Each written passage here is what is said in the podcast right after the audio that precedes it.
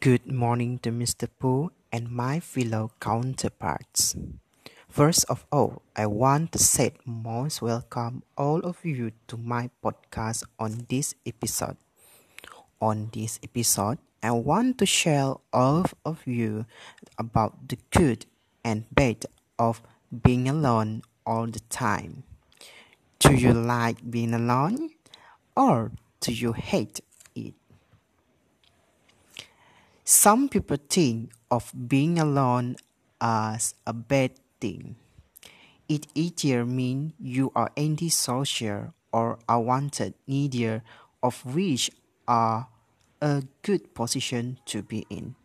During this COVID 19 crisis, many have to stay home and are unable to meet their friends and family. Maybe being alone during this time is particularly painful, but actually, being alone isn't necessarily a bad thing, as there are a handful of benefits that emerge once you learn to embrace solitude. I'm not of advocating you go to Tom Hanks in Castaway because no one uh, argued the benefit and the joy that come along with fulfilling relationship with other people. I am saying that once you learn to enjoy being alone, you are going to grow as a person. First of all, being alone all the time is you will get to recharge. Oftentimes, when we are surrounded by other people, we are expending a lot of energy, trying to keep others happy, make them laugh, soothe their egos, read their emotions, and all of the other rigors that come along with regular interaction. It can be mentally draining if you are constantly connected to other people. A little alone times let you recharge and take a break from the emotionally and mentally taxing job of constant interaction. Second, being home all the time is you will reflect more often.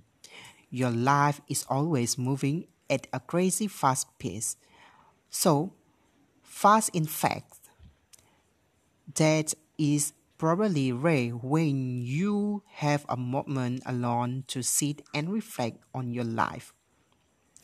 Being alone gives you to the perfect opportunity for the little self-reflection. Since you aren't spending so much time processing the thought and feeling of others, it is the best time to turn your focus inward Solitude provides it the perfect environment for reflection.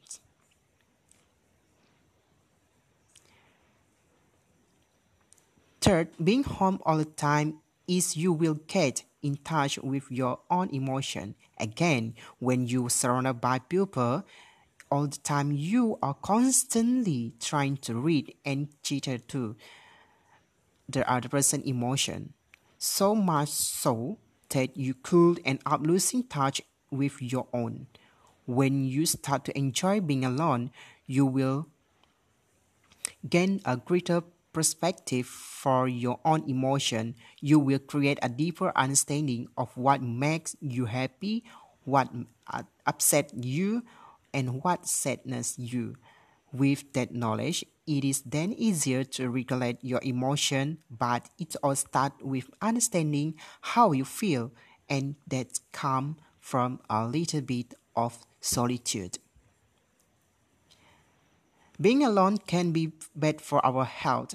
Too much time alone is bad for our physical health. Study has found that social isolation and loneliness can increase the likelihood of minor mortality by up to 30%.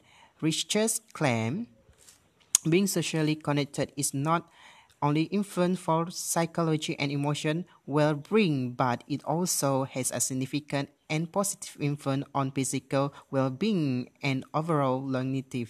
It's important to maintain strong and social connect connection even if you prefer to pretend a majority of your time alone. That's all. Thank you.